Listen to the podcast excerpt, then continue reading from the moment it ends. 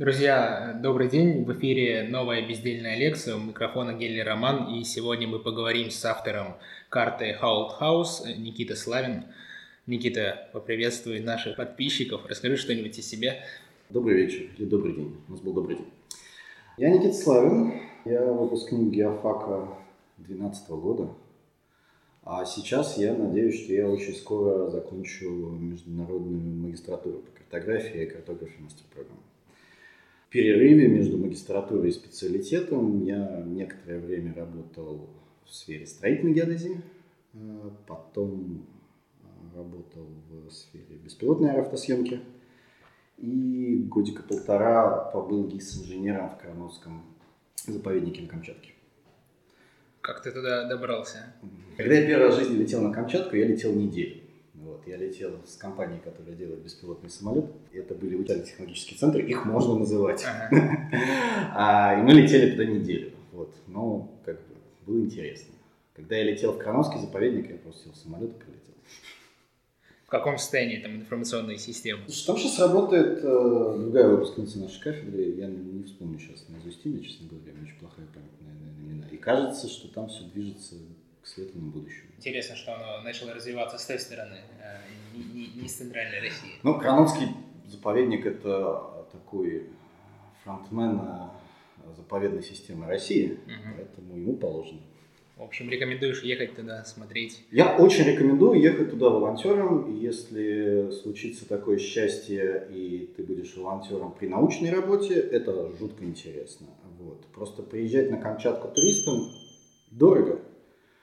И если ты приезжаешь в заповедник волонтером, у тебя есть возможность месяц не спеша провести время в тех местах, где люди платят сейчас, по-моему, в этом году ценник сорок тысяч за однодневную вертолетную экскурсию. Оно того стоит. Интересно еще послушать о том, как ты попал в магистратуру международную. Ты как раз с этого начал. А, как я попал в международную магистратуру? Ну... В какой-то момент в Кроновском заповеднике я понял, что я хочу заниматься картографией и, в общем, только картографией. И по приглашению Саши Семенова я съездил в Ухань. Топоним тебя все знают. Там вот это подразделение, в котором он был в магистратуре в свое время тогда, ну, там геоинформатика плюс remote sensing, они проводили летнюю школу. Я туда приехал, окунулся обратно, знаешь, такую атмосферу студенческую и подумал, что, блин, я хочу прокачивать скиллы в картографии. Оригинальная идея была идти туда на пи эйч ди, идти в аспирантуру. А эту идею я вернулся на Камчатку, понял, что да, за это надо бороться, начал готовиться, там язык надо было сдать, что-то еще. И... Английский, китайский. Английский, китайский не нужен, там англоязычная программа, им очень нужна вот эта интернациональность, поэтому, как бы, ты знаешь, там, ты белый, ты поступил. И я сдал английский довольно прилично и решил посмотреть, куда еще можно, значит, с этим приличным английским поступить. Одним из мест оказалось, она очень хорошо гуглится, вот эта международная программа, это Erasmus. Это четыре семестра и четыре города. Первый семестр Мюнхен, второй Вена, потом... такая летняя горная школа в горах Австрии. Романтично. Знаешь, романтично, на нашу практику не похоже, но картографу нужно показать хоть как-то поле и намек на полевые работы. А потом семестр в Дрездене и четвертый семестр зависит от того, где ты пишешь диплом, то есть это один из этих трех городов, или такой есть университет Твента в Нидерландах, это четвертая улица. И там изучалась картография с какой точки зрения? То есть подборка цветов, как они сочетаются друг с другом, кластеризация, генерализация, ну, какая вот эта часть математики? Беда с терминологией во всем мире есть. Вот. То есть картография, которая она была в середине прошлого века, ее больше не существует. Людей, которые называют себя картографами, в общем-то, толком и не осталось. Да? Согласен. То есть есть, ну, например, знаешь, ну, они реально картографы, да, это евангелисты вот, в современном мире картографии, вот эти вот из Esri, Кэн Филд и Джон Нельсон, mm-hmm. Ты их знаешь наверняка, да, наверняка многие их знают. А у них там наз- название должностей в нашем крупнейшем софтверном производителе, какие-то такие, знаешь, там пятнадцать слов, слова карта или картография нет. И они сами себя картографами не называют. А, соответственно, о чем будет программа магистерская по картографии, становится вопрос. Да, это что-то на стыке геоинформатики, да, классической картографии, когда мы просто пытаемся понять, как должна выглядеть карта, там, не знаю, генерализация, шкалы, э, разные способы отображения рельефа, все, что туда можно впихнуть в эту длинную историю. Там будет немного remote sensing, потому что ты не можешь без него. Тебе будут немножко давать computer science, ты не можешь без него. И в итоге получается, ну, вот такой вот набор каких-то смежных тем, на стыке которого получается человек, который может делать разные карты. В целом программа довольно сбалансированная. Вот. Что они хорошо делают? Они хорошо делают, она жутко практикоориентированная. Вот. То есть везде, где можно запихнуть практику, кроме первого семестра, они ее запихивают. Почему в первом семестре много теории? Людей набираются очень разным бэкграундом, их нужно вырвать. Хочешь, не хочешь, ты теорию должен читать. Вот. Читают неплохо. Вот. Довольно современно. Вот. Хватает нашего бэкграунда, который дают... Слушай, тут прикол в том, что на самом деле я особо нового ничего не читаю. Ну, то есть, ну, понятно, я был как-то в отрасли, да, и, естественно, ты более-менее представляешь, что происходит, потому что я выпустился довольно давно, дела меняются. Но в целом вот какие-то классические вещи, которые мы читали, их читают везде одинаково. Что хорошо, если там пристегнут, например, к курсу по геоинформатике практически какие-нибудь воркшопы, они будут очень хорошо составлены, очень хорошо проведены, и у них нормально будет установлен софт. Ну, то есть я не знаю, как это сейчас в университете. Вот. В мое время было довольно грустная практика, она отставала от индустрии лет, там, я не знаю, на пятнадцать. Там от индустрии практика не отстает. Ты делаешь так же, как сейчас делает индустрия. Это, кстати, весьма сложно поддерживать в актуальном состоянии. Сначала как-то бизнес развивается, внедряет новые технологии, mm-hmm. потом люди, работающие в этом бизнесе, понимают, что им хочется там, знания кому-то передать, уходят в универ, преподают там или совмещают. Бизнес должен идти в университет. Должен. Да. Вот, поэтому к чему я все это вел? К тому, что для меня это скорее были два года, когда у тебя есть ресурсы и правильное окружение, чтобы развивать то, что тебе хочется развивать. Да? То есть, ну, у тебя... Есть люди, которым вокруг тоже интересна картография. Ты не думаешь о том, на что и где ты живешь. Где, где думаешь, кстати, вот искать жилье – это огромная боль. Я за два года переехал шесть или семь раз целиком. Это каждый раз очень больно. На выходе получаются люди, которые идут в очень разные места, и в чистую картографию идут не очень много народу. Они обычно идут в какие-нибудь ГИСы, идут в дата-журналистику, уходят в науку. Как... Ну, потому что чистая картография уже в таком виде, наверное, мало где. Мне кажется, нужно ее обратно делать. Нужно, чтобы появлялись люди, которые говорили, я картограф, я делаю карты. Я вот на стыке кучи технологий, но я знаю, как для вас карту, которая решает вашу задачу, сделать так, что она будет эстетически прекрасна и хорошо решать задачу работать. Некая воронка, в которую сыпятся все вот перечисленные да. технологии, а на выходе получается картография. Вот. И мне кажется, такие люди должны называть себя картографами, а не эти мышки, которые, обезьянки, которые диджитайзингом занимаются. Потому векторизация. Что... Векторизация. Ну, на российском рынке, если ты будешь гуглить картограф, это, это будет да, все это векторизация. Да. Это не так, он не картограф. Надо вернуть этому слову какой-то вес. Значимость и вес.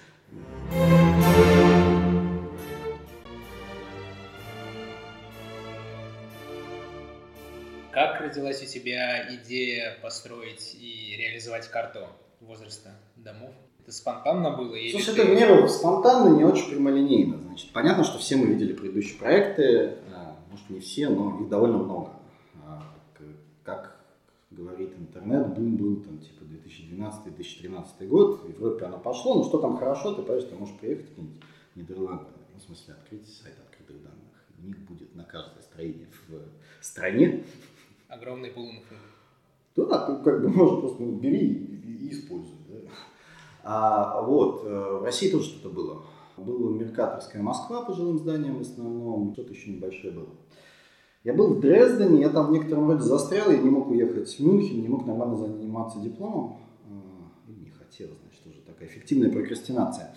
И была идея, на самом деле, изначально сделать э, карту Петербурга, центра, печатную, про архитектурные стили. Вот, то есть разные архитектурные стили ты показываешь, показываешь здания ярких представителей. Вот, эта идея сейчас трансформировалась в туристическую карту, которую, надеюсь, мы в этом году издадим. Вот, но в процессе, соответственно, ты хочешь показать весь центр города, отобразив архитектурные стили. Понятно, что баз данных по архитектурным стилям у нас толком нету. Есть прекрасный сайт CityWalls, и там Ну, кстати, можно было бы из него почти все вытянуть для этого. Но тем не менее, что я сделал? Ну, давайте посмотрим на год, потому что по годам можно более-менее распределить стили.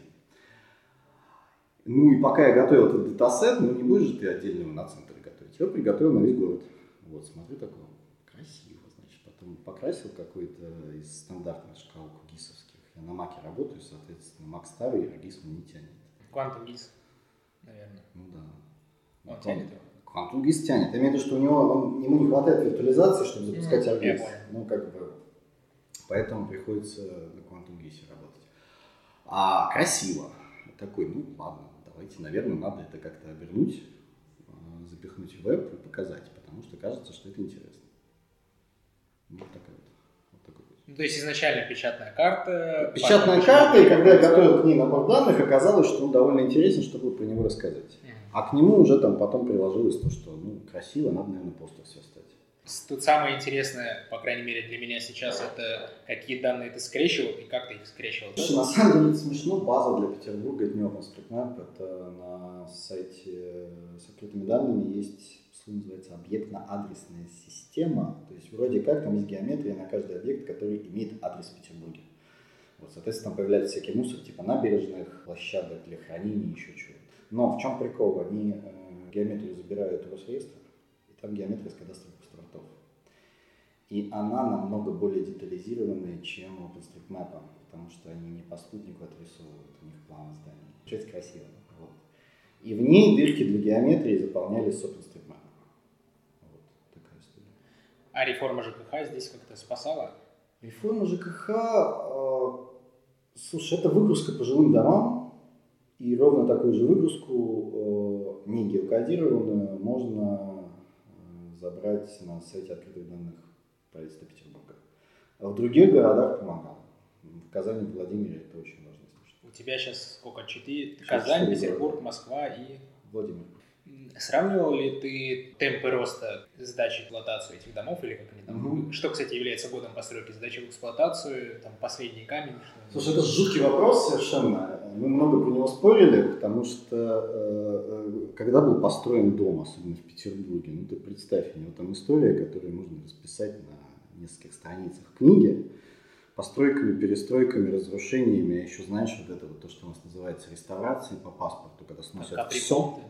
Да, остается в лучшем случае фасадная стена, а сзади возводят. А какого года дом?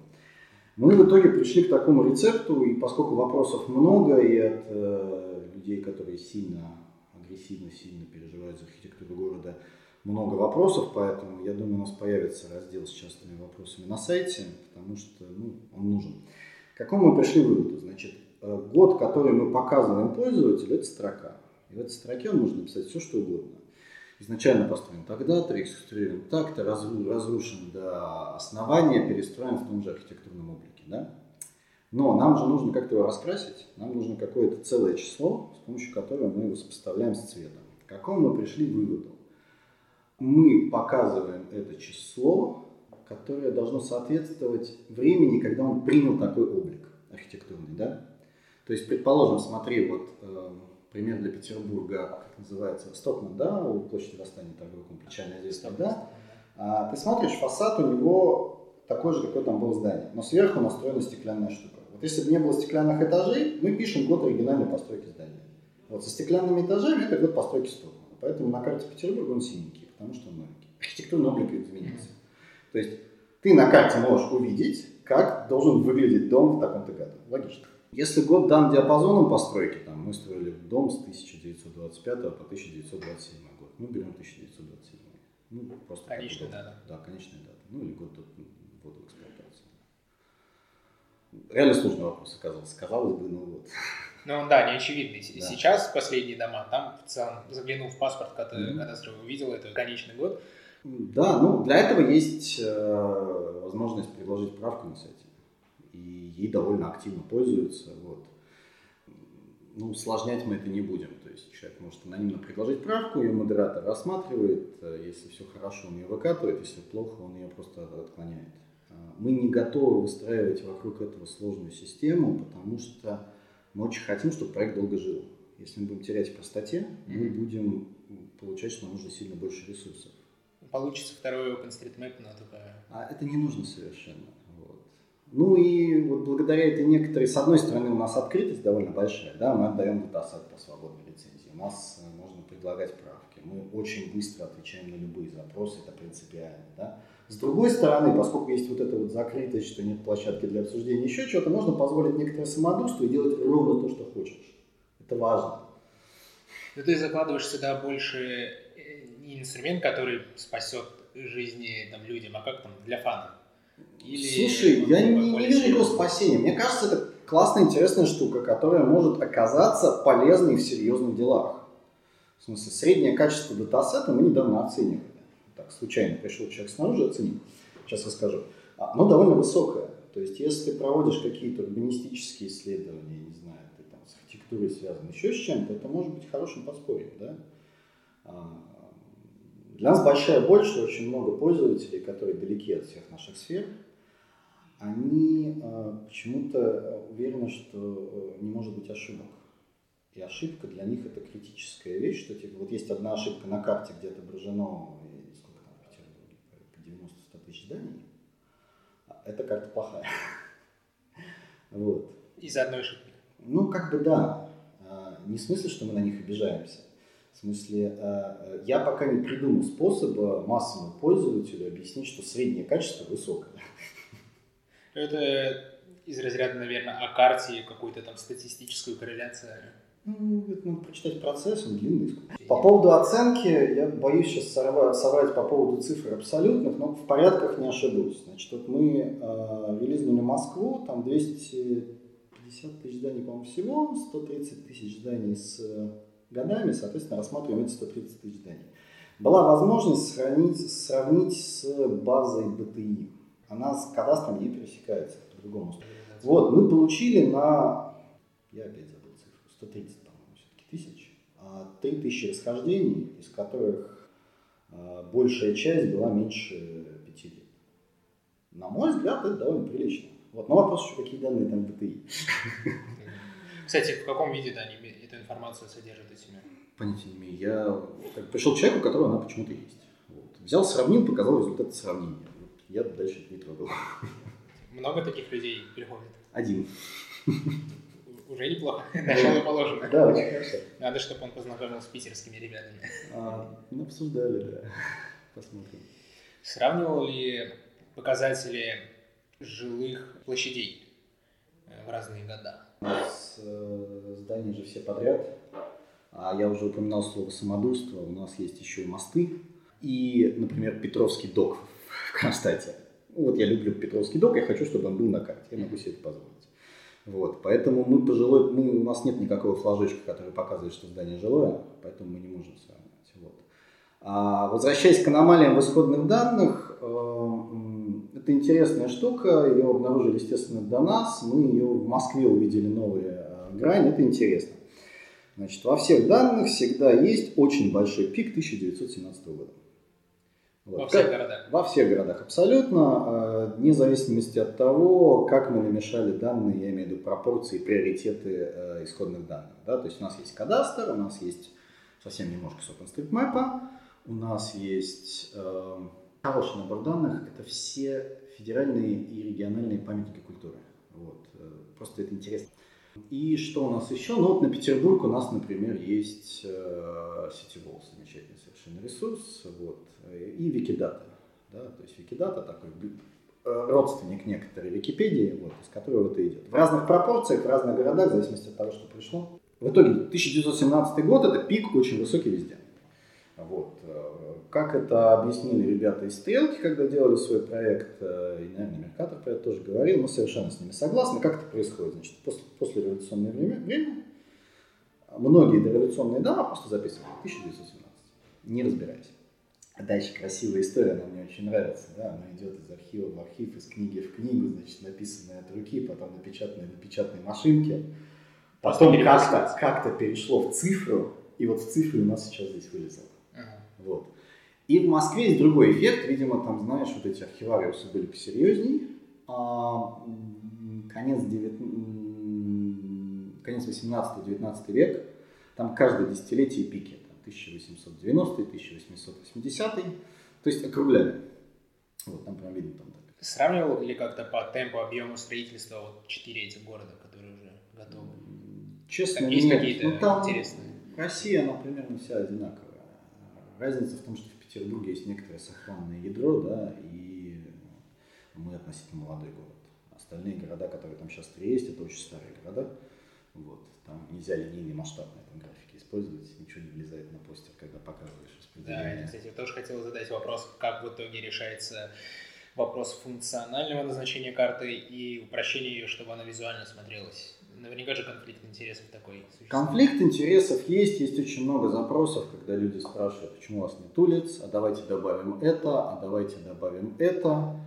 А, значит, у нас есть несколько принципов, по которым мы работаем, которые все разделяют. Значит, первый я уже упоминал, нам нужна простота и лаконичность. Во-первых, это красиво, во-вторых, это позволяет экономить ресурсы. Довольно тяжело оставаться простым, но тем не менее.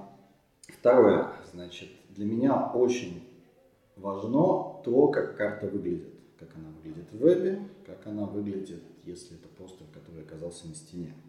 Вот, соответственно, в целом это очень большой вес имеет этот фактор. Третье, мы максимально открыты. Я, вот как уже упомянул, есть там набор открытых данных. И на большинство запросов, когда люди спрашивают, а почему нет этого, нет этого, нет этого, можно очень легко ответить, что ребятам наша концепция такая, мы считаем, что этого достаточно, но вот набор данных, мы его регулярно обновляем, используйте в своих целях. Если вам нужна методическая поддержка, мы вам ее окажем. Ну, это происходит. Много таких обращений? Ну, я не могу тебе сказать, что такое много или мало. Есть пик после того, как ты выпустишь город. Да. Что-то во что-то перерождается, это очень приятно. Но уже были примеры? Слушай, я не видел пока примеров боевого использования датасета кем-то другим. Вот. Я думаю, на днях появятся в публичном доступе все четыре города в трехмерке по геометрии РСМ отрисованные. Делает такой Коля Лебедев из Москвы. Мне, мне сказали, что он есть. По поводу три дэ моделирования высотности у нас был кейс, э, тоже поделюсь им. Мы считали среднее количество жителей в доме. Угу. Нам было важно, грубо говоря, сколько жителей охватывает та или иная остановка, чтобы считать эффективность расположения этой остановки, следовательно, маршрута да, и так далее. Да. Соответственно, геометрию домов мы получаем из OpenStreetMap, плюс-минус, опять-таки, она там процентов на десять заполнены этажи, в каком-то моменте заполнен тип дома, если он советский. Из этого в целом, если есть этажи, мы можем посчитать среднее количество квартир на этаж. Из ГОСТа взять цифру, что в квартире двадцать семь человек, перемножить, получим среднее количество. Так, образно. Удалось оценить качество? Ну, смотри, мы сравнивали с Тугисом okay. качество, предполагая, что они-то дольше, чем мы на рынке, и наверняка придумали что-нибудь ага. умное. Потом расскажу, как у нас совпало с ними или нет. Слушай, ну, мне кажется, в России с геомаркетингом все относительно хорошо, и, наверное, есть куча таких коммерческих датасетов, которые можно купить. Да, можно купить, но у нас есть... Вы не покупали. Вы не покупали, ну, типа, у нас есть свои силы и возможности ну, это сделать, и, и плюс интерес. Интересно. Вот, но при этом было огромное количество домов, где мы физически, ну, если только не выезжать и не считать, грубо говоря, как это делает, по идее, Тугис, да, со своими полевыми бригадами. Ну, там их много. Их много, но, собственно, они же и актуализируют поэтому. И мы подумали, что, по идее, это большинство всей застройки, которая есть, она таких советских времен, то есть здание однотипное. Соответственно, mm-hmm. с снимком мы их э, увидим и, и определим по крыше тип этого дома. А потом Красиво. Уже, открыв по Википедию, загуглив этот тип дома, мы узнаем всю информацию, вплоть там до количества квартир. Там же вот. Еще очень важно, кто там живет. Ну, понятно, что да, две целых семь десятых картинка. В общем, дальше мы решили, надо же как-то сравнить эти данные, как мы их можем сравнить. Ну, либо кому-то обратившись, либо пойти по пути наименьшего сопротивления, заказать какой-то минимальный кусочек э, части города у Тугиса угу. и сравнить. Угу. Мы долго с ними общались, изначально согласовать входные данные и исходные данные. И у нас там была разница, там даже не в процентах, там можно было их измерить в каких-то десятках э, людей. Да. Но опять-таки, нас тут смутило, что нам этот способ не очень нравился. Он был быстрый и эффективный, чтобы приблизительно оценить хотя бы порядок. Вы думаете, Тугис так же? Ну да, почему так у Тугиса? Это вопрос. Может быть, сейчас поправили, это уже так, достаточно давно у нас был такой проект. Слушай, а данные переписи на таком уровне открытый доступ. Тогда... Я просто не генерал, вообще не Тогда перепись еще... Мы смотрели, мы смотрели, пытались из УИКов вытащить из реформы ЖКХ. Реформа ЖКХ, по-моему, УИК, кстати, тоже на, очень открытая история в России. Да, ну, именно данные по УИКам, да, это история, которая сообщество интересует, и там много чего должно быть. Опять-таки, эти данные есть, очень много данных есть. Вытаскивать их весьма проблематично. Они должны их предоставить, они их предоставили. То, что ты не разобрался, умер, ты сам виноват. Чуть-чуть. Вот. Ну и с качеством, на самом деле, тоже вопрос такой открытый. Если взять очень крутую базу стат ГИБДД, почему крутую? Потому что там есть огромное количество информации о совершенных ДТП. Mm-hmm. И, я думаю, он слышал, есть карта ДТП-мэп, ребят. Да, я слышал. Но я думаю, там очень низкое качество записи адресов. Очень низкое. пятнадцатый, она с пятнадцатого ведется года, пятнадцатый, шестнадцатый, семнадцатый, восемнадцатый отвратительное качество записи. Я там опускаю, что икс игрек перепутаны местами, что какие-то ДТПшки у нас совершены в заливе. Но девятнадцатый-двадцатый уже более-менее нормально. Есть предположение, что инспектора начали вводить координаты не от руки, а с планшета. Я думаю, им дали какие-то девайсы, да. Тем более их видно в экипаже. Так что, я думаю... Это, кстати, разные люди, я выяснил. Разные? Да, да. Okay. Вносятся они уже где-то камерально из офиса, видимо, экспортируются. Возвращаясь к твоей работе в карте, это mm-hmm. была только как выпускная работа или это уже... Я бы очень хотел. Почему бы я очень хотел? Потому что история-то в какой-то момент оказалась, что я увидел в ней ценность для себя. И почему я хочу тратить на нее довольно много времени. И я стал тратить на нее время в ущерб диплому. Момент, когда Петербург запустился и когда стало понятно, что вот он хороший, хорошо бы сделать на нем диплом, был довольно... Поздно, уже было много чего сделано по, по, по, по тому диплому, который задуман, который я сейчас заканчиваю. И ну, вроде было обидно бросать. Я сейчас оглядываюсь назад, нет, надо было в июне все переиграть, вот, и тогда может быть... А что я... за тема диплома? Сейчас буду переводить в голове, подожди, я его знаю только на английском. Экспонирование карт, экспонирование э, печатных карт в смешанной реальности. То есть, что мы делаем? Это про музей. У тебя есть карта, она печатная, или это там хороший репринт, или оригинал. Например, у меня по вот этой известной карте Минара экспедиция Наполеона в России. Ну, ты знаешь, такой один из первых элементов, таких примеров инфографики знаменитых, да? Вот. Она лежит на столе, на стол светит короткофокусный проектор, ну, каким-то образом нажатие пользователя отслеживаются, да, и мы экспозицию музея выстраиваем, дополняя распечатанную карту, да, то есть можем что угодно вокруг делать, можем делать какие-то оверлеи, чем-то перекрывать карту, там, дорисовывать, вот там, сейчас здесь войска эти, здесь, здесь, здесь, а вот как бы как реальная география выглядит, ну, такая интересная история. Ну, изначально, получается, это же не только проектор, может быть, виртуальные очки и прочее mm-hmm. тоже годятся. Я очень скептически отношусь к виртуальной реальности, которая требует девайс. Что? Пусть она будет к дополненной реальности, которая требует любой девайс. То есть я верю, что это все начнет работать, когда не нужно будет использовать специальный девайс. Смешанная реальность, вот это вот весь стек этой смешанной реальности, он большой, там много подвидов, он будет живуч только если э, не нужно будет специальных девайсов. Вот. И то, что у меня там, это смешанная реальность, но тебе ничего не нужно. Ты пришел, там стол белый, на нем лежит карта, ты подошел, тебя увидел какой-то сенсор, он включил, у тебя карта ожила. Вау-эффект есть, при этом тебе хочется дальше действовать. И там будет какая-то практическая уже реализация? Или... Это сделано, есть прототип, он работает. Мы провели серию тестов на живых людях. Половина из них пробовала вот этот прототип экспозиции, где реально был тачскрин, реально была карта, ну, тачскрин в смысле проецируемый на поверх карты. Это все работало и сравнивали с, эксп... с экспозицией, построенной вокруг той же карты, точно так же распечатанной, но там вокруг все было осязаемое, бумажное, то есть это классический исполнитель. И это какое-то проприетарное решение или в целом оно как-то доступно для реализации? Слушай, доступно. Ну как, значит, в качестве сенсора я использую Kinect.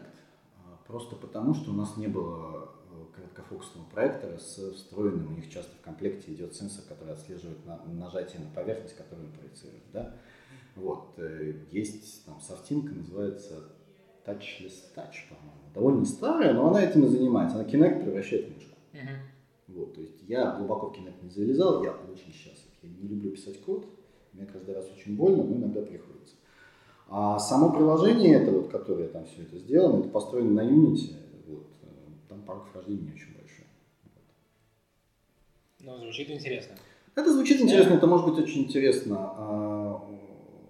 Я немножко утратил к этому энтузиазм, потому что проектор, который оказался, вот тот конкретный проектор, который там был, он был не очень хорошего разрешения. Вот, и вау-эффект сильно снижался. Вот. У меня эта игрушка, в которой я играл, была не такая веселая, вот, поэтому было не так весело. Там хороший проектор приедет через два месяца в наше подразделение, но он мне уже не нужен. Они его заказали под меня, ну вот он приедет. Вау, серьезно? Под выпускную работу заказали... Слушай, ну они же не мне его дарят, он потом будет использоваться у них. Вот. Они, тем не менее. Ну, слушай, ну как бы у них были какие-то деньги. Ориентированные. Да, нет, нет, там, слушай, очень хорошо, в смысле, правда. Ну, то есть люди хорошо делают свою работу, я имею в виду, организуют магистерскую программу. Она выдающаяся даже среди других расовских магистратур, вот именно по... не то что по качеству, по степени вовлеченности тех, кто это делает, по степени энтузиазма, mm-hmm. да. Ну и в целом, да, это ну, нормальный подход. Вот у нас есть бюджет, вот там студенту это нужно. Давайте попробуем это потратить. Вот. Там есть точно такая же глупость, как в России, непотраченные деньги улетают. То есть у них есть такие же дедлайны. Вот. Периодически бывает совещание, господи, как нам потратить пятьдесят тысяч евро за пятнадцать дней. Им, их нужно познакомить с нашими чиновниками. Ну, типа того. У наших тоже такие бывают совещания, так что. Какие, кстати, там были еще работы выпускные твоих однокурсников? Слушай, ну народа много, у нас еще большой набор, тридцать человек. Ну, например, ребята занимаются анализом данных, которые приходят от эм ви ви, это служба публичного транспорта Мюнхена. И смотрят, как эти данные можно проанализировать и как их можно использовать при планировании, при анализе трафика, ну, публичного трафика и планировании дальше развития транспортной сети. Вот. И, ну, то есть они работают с реальными людьми, которые принимают решения, там такой очень живой, практически ориентированный диплом. Невероятно близко к тому, что здесь делаем мы у себя. Да? Интересно. Вот. Очень интересный проект моего талантливого однокурсника Йонаса. Он делает поисковик по веб-карте, который ищет по нескольким объектам. Да? Ты приехал в город, тебе нужно сходить в банк, потом в кино, ну или в банкомате снять деньги, потом пойти в кино, а перед этим, я не знаю, там, приди еще какой-то пример, что нужно сделать. Зайти в пятерочку. Зайти в пятерочку. И ты пишешь, я хочу в пятерочку, в банкомат и в кино, и он ищет кластеры из этих трех, так чтобы это было эффективно между собой связано. Вот. И роутинг, да? И роутинг между ними. И этого нигде нету, он это довольно качественно реализовал, он неплохой веб-разработчик, он вообще пришел из веб-разработки в эту магистратуру, и это меня очень впечатляет. Это как раз к вопросу, что легче, научить картографа разработки или разработчика картографии? Я не считаю, что картограф должен быть разработчиком. А наоборот, разработчик картографа? Ну, ему проще эти скиллы приобрести, давай скажем честно. Мне так кажется. Согласен. Я думаю, что хороший разработчик, редкий хороший разработчик искренне этим заинтересуется так, чтобы он это делал на хорошем уровне. Может быть, я пессимист. Еще такой вопрос интересный. В один день выстрелила твоя публикация по Петербургу. Ты угадал или наверняка планировал, да, чтобы это было в день рождения Петербурга? Слушай, там все релизы пока что были по дню рождения городов. Мне кажется, мы от этой практики отойдем. Не потому, что она плохая, просто потому, что они у нас в России как-то очень сгруппированы почти всего семью. А, да? Да. Ну, ты как, проснулся там неизвестным, а на следующее утро о тебе говорят все СМИ? Я бы не сказал так, знаешь, что обо мне говорят все СМИ. Ну, во-первых, там ну, была некоторая компания, потому что о себе рассказать. Да? То есть не то, чтобы вот мы в каждую дырку лезли, но я там в издание, которым симпатизирую, написал письма. А, понятно, там репосты в какие-то профильные истории. Кстати, Петербург я в Телеграм не запускал. Он как-то сам там зашелся довольно широко. Вот. И я пока не понял, как это работает. И, может быть, я не хочу разбираться с тем, как это работает, потому что в Москве было совсем по-другому.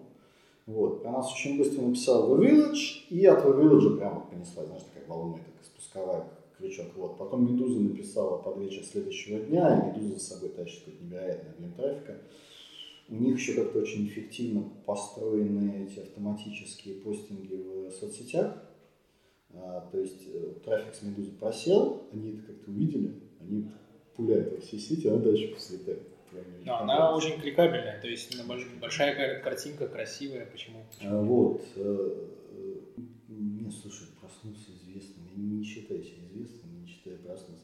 Там была довольно горячая неделя, потому что одновременно случилось все. У нас начали заказывать постеры, при этом на момент, когда мы запускались, у нас производственная линия была не выстроена. Не потому, что мы не хотели ее выстраивать, а потому что это сделать оказалось тяжело в Петербурге, особенно если ты находишься за почти две тысячи километров. Ну да, удаленно. Ну, то есть мы искали нормальную типографию для плотной печати, и я тебе хочу сказать, сделано было порядка десять попыток с пробными отпечатками. И, ну, типа, мы уже три дня продаем постеры, они продаются, а мы не нашли места, где можно хорошо распечатать постеры. Потом нашли лучшее место в городе. Мы, у нас к нему большая любовь. Поделись названием, потому что мы некоторые работы тоже печатаем и хотим вывешивать их. Слушай, это реально суперпрофессионалы, то есть я как бы вот, если там будут работать те же люди, ну точнее будет тот же человек во главе, я как бы не глядя, не приезжая, без тестов готов им давать печатать все что угодно. Правда, они очень хорошо все зарекомендовали. По-моему, это называется Академия Принт, возглавляет их такой дядька, зовут его Александр Ревзов. Вот. Очень рекомендую, молодцы, просто экстра классно. Такой вопрос. Ну у нас с тобой общие mm-hmm. там друзья занимается разработкой геосемантики, да. На которой сейчас, собственно, и вертятся, да, все эти данные отображаются. Да, но до того, как ты пришел к геосемантике, ты какие-то использовал для проработки вообще жизнеспособности этой идеи сервиса? Смотри, у нас Петербург релизился не на геосемантике. Петербург релизился на карту. Карта ди би, которая? Или... Они раньше были карта ди би, теперь это карта дот ком. А, да? Да. Uh, у меня аккаунт со времен карты ди би, и он немножко побольше, чем сейчас разрешает, да? Как классная штука. Мы Петербургу ее, кстати, положили. Был момент. Ну, ну не, не, мы не нашу карту положили, ага. Не весь сервис, конечно. Да, да. Там большие ребята. Я это и хотел уточнить. Да, да, да. А, вот. Она меня совершенно не устраивала. Она была грубо напильником допилена, насколько они это позволяют, без дорогих мембершипов. А, но задачу свою решала. Вот. А, в тот момент геосемантика подросла до того, что Никита не хочет это переехать на геосемантику, а ребята, давайте поработаем вместе над мордой геосемантики так, чтобы она решала и ваши задачи, эффективно решала и наши задачи. Вот. И до переезда, может, Маркете, не помню, честно говоря, когда лог, в логе это записано, я думаю, где-то в конце июня, я не уверен, а, карты Петербурга на геосемантику, там была такая довольно большая работа, когда мы пытались синхронизировать, значит, как это должно выглядеть, как это мне хочется, при этом как это остается, ну, реально платформой, на которой ты можешь хостить карты, да, когда они не под меня что-то пишут. Mm-hmm. Вот. Ну вот в итоге пришли к этому, я очень доволен тем, как это крутится на геосемантике. Вот. Мне в целом очень нравится их подход, потому что они очень не хотят называть себя веб-гис. Для меня это необъяснимо, но их право называться как хотят. Да. Вот. Но у меня какое ощущение сейчас от всех вот этих ребят, которые стоят в одной линейке с ними и называются веб-гис, а вот они не веб-гис, что это а, что-то десятилетней давности, даже если выглядит чуть пободрее, тяжелое, с безумным количеством кнопок, папок и высоким порогом вхождения. Да? Геосемантики пока что в том, как они, какую концепцию пытаются выстроить, получается сделать некоторую легкость. Вот. А в том, как это выглядит, и в том, как это администрируется. Вот. Им предстоит еще большой путь, но если им получится, возможно, они все-таки вот один из тех новой формаций, когда мы ушли от того, что реально мы настольную ГИС переложили в веб и как-то докостыляли до того, что вроде как это удобно. Я не знаю, я, у меня была стажировка в и ти эйч в Цюрихе, это очень крутое место, да? То есть там ребята очень крутые, и э, у меня там было крутое железо, я помню, у меня было сравнимо с тем, на котором я в эс тэ цэ обрабатывал э, автосъемку, да, то есть это большие ресурсы, и у меня веб-карты эзри-вские, они подвисают. Ну то есть у тебя там какое-то невероятное количество гигабайт оперативной памяти. Наверное, просто они тянулись по веб-каналу, а серваки арки точнее Esri не отдавали. Просто, они, они просто на клиент грузят какое-то огромное количество не, не тяжелого кода. Вот, Арк тяжелый продукт. Это не должно быть так, понимаешь? Каких инструментов тебе не хватало при публикации э, карты, чтобы ну, там, решить остаться и использовать их? Слушай, я если вообще не рассматриваю, мне не хватает там, того, что бесплатно доступно и доступно студентам. А, во-первых. Во-вторых, у них очень гибкая эта история с вебапом. Там реально можно сделать очень много, оно будет круто работать. Но я все равно не могу понять, э, в смысле, для меня вот этот порог, что нужно ждать, пока что-то загрузится, даже на мощной машине, для меня неприемлемо. Вот. Э, у них была вот эта вот онлайн-юзер-конференс, я там взял типа три приза. У них там была Map Gallery, я взял три приза, один из них был за StoryMap. Вот у них есть такой жанр, да, да, это такой лонгрид, который ты крутишь, крутишь, крутишь, и там разные карты возникают.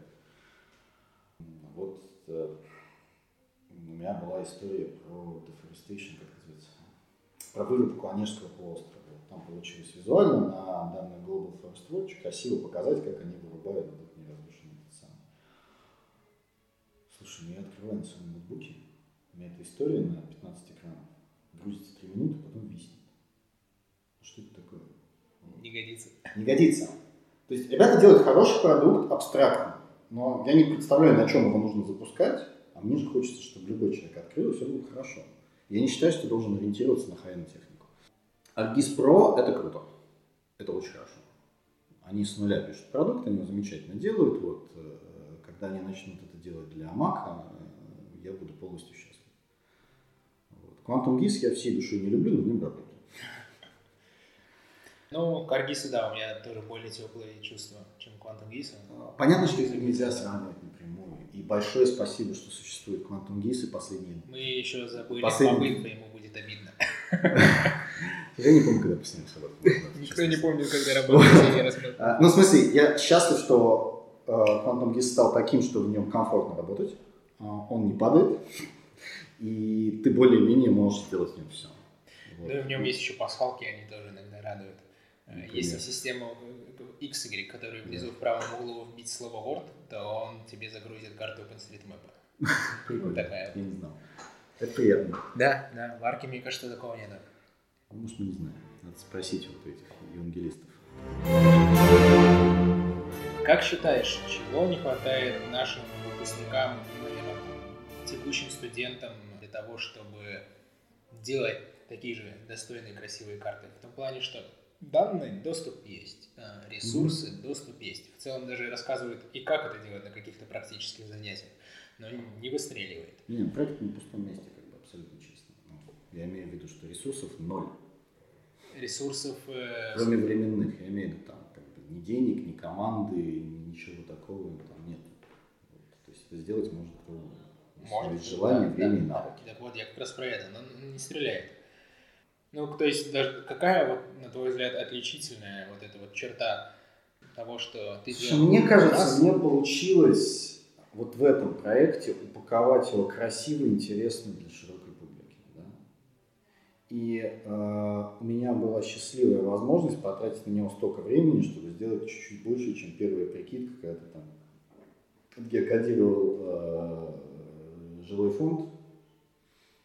Да, и закинул его быстро на какую-нибудь веб-карту. Да? И для меня очень важна эстетическая составляющая. Да? То есть я уделяю много времени дизайну. Да? И это ты тоже важно. Люди, люди глазами это видят. Придерживаешься каких-то правил при выборе дизайна, эстетики? Или это душа располагает? Слушай, я художник, вопрос. Я так вижу. Слушай, ну дизайн штука строгая на самом деле. Там, там математика, все, это тоже там, математика. Там много математики, там много чего, знаешь, там вот цвета эти взял, надергал, типа с фотографии города. Вот. Понятно, что ты их потом двигаешь немного, никуда ты от этого не денешься. Вот. Но есть какие-то законы, которым надо следовать. Вот. И в целом, ну слушай, картография, она с чем прекрасна, да? Это какая-то история про художественное, сложно сказать, да? Оно на стыке какого-то искусства, при этом математически точного. Да? То есть красивая карта – это объективное произведение искусства. Да? Красивая карта может оказаться в музее. При этом это в том числе произведение математического искусства, да, там плюс еще много-много наслоений, какие мы можем, какое-то искусство приложить. Это очень красиво. Ждать ли тебя пополнение этих городов и в целом, наверное, сервис? Что сделала Москва, что я от нее не ожидал, это очень классно. Она послужила спусковым крючком для многих людей, которые хотят сделать так же, но почему-то стеснялись написать, или им было лень сделать самим. Поэтому сейчас есть какое-то, по моим меркам, безумное количество городов и людей с разными навыками, но более-менее всеми как-то связанными с геоинформатикой из России. Мне кажется, сейчас семь или восемь городов, я, честно говоря, в нынешней суматохе запутался. И мы сейчас будем искать способ построить, построить процесс для того, чтобы... Максимум это... автоматизировать? Да не, ну не максимум автоматизировать, чтобы мы безболезненно, спокойно релизили города, при этом у нас сохранялась эта вещь, что у города есть картограф, у него есть какая-то авторская история. Вот, я думаю, мы сможем это выстроить. Посмотрим. Будет э, плюсиком положить серваки геосемантики. Мы добились, ну, из разряда. Ты знаешь, как мы... Нет, понятно, что... Мы их положили. Очень быстро. Серьезно?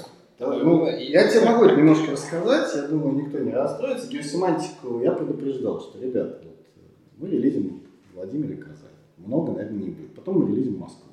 Там, наверное, будет много, если повезет. Ну, что скрывать, мы рассчитываем на это. Да? Нам хочется, чтобы было популярность проекта. Вот. Давайте подготовимся к этому, проведем учение. Да, у нас все готово. Никита, у нас может быть тысяча пользователей одновременно, ничего не упадет. А Москва очень странно запускалась, я это упоминал, мы не очень поняли, то есть в итоге написал довольно много кто, но это происходило довольно так хаотичными волнами, при этом трафик шел в разы больше, чем на Петербург, наверное, потому что Москва больше. А, вот. И на второй день геосемантика сейчас вылегла, мы перешли на аварийную карту. Вот. Первые сутки ребят плакали, потом взяли себя в руки, и я был в восторге. Ну, наверное, это долго для таких нагруженных сервисов, но у нас все на энтузиазме. Вот, и, ну, типа, там, к вечеру следующего дня было найдено очень элегантное решение, и мы держали дальше весь трафик, а он рос, то есть мы пика тогда не достигли. Офигеть, да. Какой был пик? Я тебе боюсь сказать. Но мы за первые сутки там что-то собрали по двести тысяч юников. Ну, за первые двое суток, я имею в виду. Первые сутки после того, как мы потом... Это пользователи, которые приходят и возвращаются? Ну, и... Нет, это уникальные пользователи, просто которые пришли. Из них какое-то количество возвращается. Вот. Чем дальше, тем меньше общий трафик, но тем больше процент пользователей. Приходят ли люди с готовыми какими-то кейсами, как они это использовали или хотели бы использовать, если еще не успели? Было несколько писем от студентов разного уровня, разных курсов. Вот. А так больше я практических кейсов не знаю. Вот сегодня отпечатали большой постер Петербурга в какое-то элитное агентство недвижимости. Ну, тоже практическое применение, да? Изначально же ты хотел публиковать и печатать эти карты. Ну, то есть идея... Ну, мы продаем, мы продаем постеры. Это да, замечательный да, побочный да, продукт, да. который у меня в душе вызывает намного больше тепла, чем веб-карты, если честно сказать. Да, я люблю делать печатные карты. Это основная понимаешь? Идея, которая у тебя там была. Крутить. Идея была, что мы карту города издаем, мы еще не издали, мы готовим крутую, я надеюсь, очень крутую туристическую карту Петербурга. А, и... все, я понял. Она в процессе это... работы. Это будет как атлас вообще? Нет, это будет складная карта, очень изящно складывающаяся. Там, знаешь, опять все на стыке искусства, науки и точной истории. Значит, называется схема укладки Миура-Ори. В семидесятые годы был японский инженер, не поверишь, звали его Миура-Ори. Работал он был астрофизиком и участвовал в проектировании и запуске какого-то астротелескопа. И нужно было сложить солнечные батареи компактно, но так, чтобы они потом хорошо разложились. Он разработал схему кладки этой солнечной батареи, очень изящную, которая при этом не допускала неоднозначностей. То есть ты тянешь за две точки, у тебя она однозначно складывается и раскладывается. Да, и почему-то нужно было иногда, по-моему, ее складывать. Неважно. Вот. И это стало достоянием общественности, и это очень классная схема складки. То есть ты когда обычную карту вот разложил, вот это вот, как, как нас на пятом курсе Юрий Михайлович Артемьев учил, значит, на пятом курсе картографии, как карты складывать. Вот. А потом фиг сложишь обратно. Вот. Там история такая, есть два уголочка, ты за них берешь, он всегда однозначно складывается, складывается прям такой вау-эффект. Ага. Да. Это, ну, вся красота там в мелочах и тонкостях. Там, кстати, у тебя будет охватываться весь Петербург, все туристические зоны. Слушай, она, грубо говоря, от э, Малой Невки, от, от Черной речки до Водного канала. Это центр. Там, ну, можно сказать, что это центральная часть города, давай так скажем. Вот. Делаем вместе с Петербургом глазами инженера. Ребята, краеведы, экскурсоводы. Хорошие ребята. Ну, то есть это серия экскурсий, где инженеры рассказывают про город. Можешь порекомендовать какие-то материалы, с которыми можно там ознакомиться, почитать и в целом чуть больше погрузиться в мир картографии, карт, блог вдохновиться? Это довольно известная тема. У Кэна Филда тоже есть блог. У него недавно вышла замечательная книжка, называется «Картография». Вот. Это не совсем книга, это скорее такой, значит, сборник статей, очень богато иллюстрирован, обалденная вещь, очень рекомендую. Ну, не знаю, продается ли она в России. Без ну, перевода-то вряд ли. Зачем перевод нужен? Тогда больше аудитория охват. А, ну, наверное, да. И только с этой точки зрения. А, можно просто рассматривать, там какое-то безумное количество иллюстраций, прям, прям вот вся современная картография интересная, она в этой книге представлена. Вот. Я долго ругался с Esri, только они сказали, вот мы вам сейчас все подарим. Вот. И через пару месяцев я вспомнил, что они мне ничего не прислали, ни сертификатов, ни статуэток, которые всегда задают. За выигранный конкурс. Да-да-да. Ну, то есть они пришли, вот, поздравляем, вы взяли три категории, вы большой молодец, мы вам сейчас все вышлем, дайте, пожалуйста, адрес, вот, и два месяца никаких новостей. Ну, типа, ребята, ну, Microsoft, наша миленькая информатики, вы все вообще прилично ведете. Вот. И они мне в итоге вместе с этими всеми штуками прислали книгу. Я просил ее по цене конференции, они сказали, что мы не можем ее продать по цене конференции, мы можем вам прислать бесплатно. Вы не против? Пожалуй. Ну, не знаю, надо, надо сказать, да. да. Хотел бы все-таки приобрести. Вот. В Инстаграмах много чего. Сейчас есть какое-то количество аккаунтов в Инстаграме, которые выкладывают типа, интересные карты. Вот. И там есть чему-то технологии. Есть, тоже. По-моему, банальное название Cool Maps. Cool Maps там бывают приличные вещи. Просто есть какое-то количество пабликов с картами, где как-то очень грустно обычно, а есть количество некоторые паблики, где весело. Вот. Я наизусть название не вспомню. Ну, в Телеграме это тоже да. достаточно много. Да, конечно. Спасибо тебе большое Я за визит. Был рад рассказать.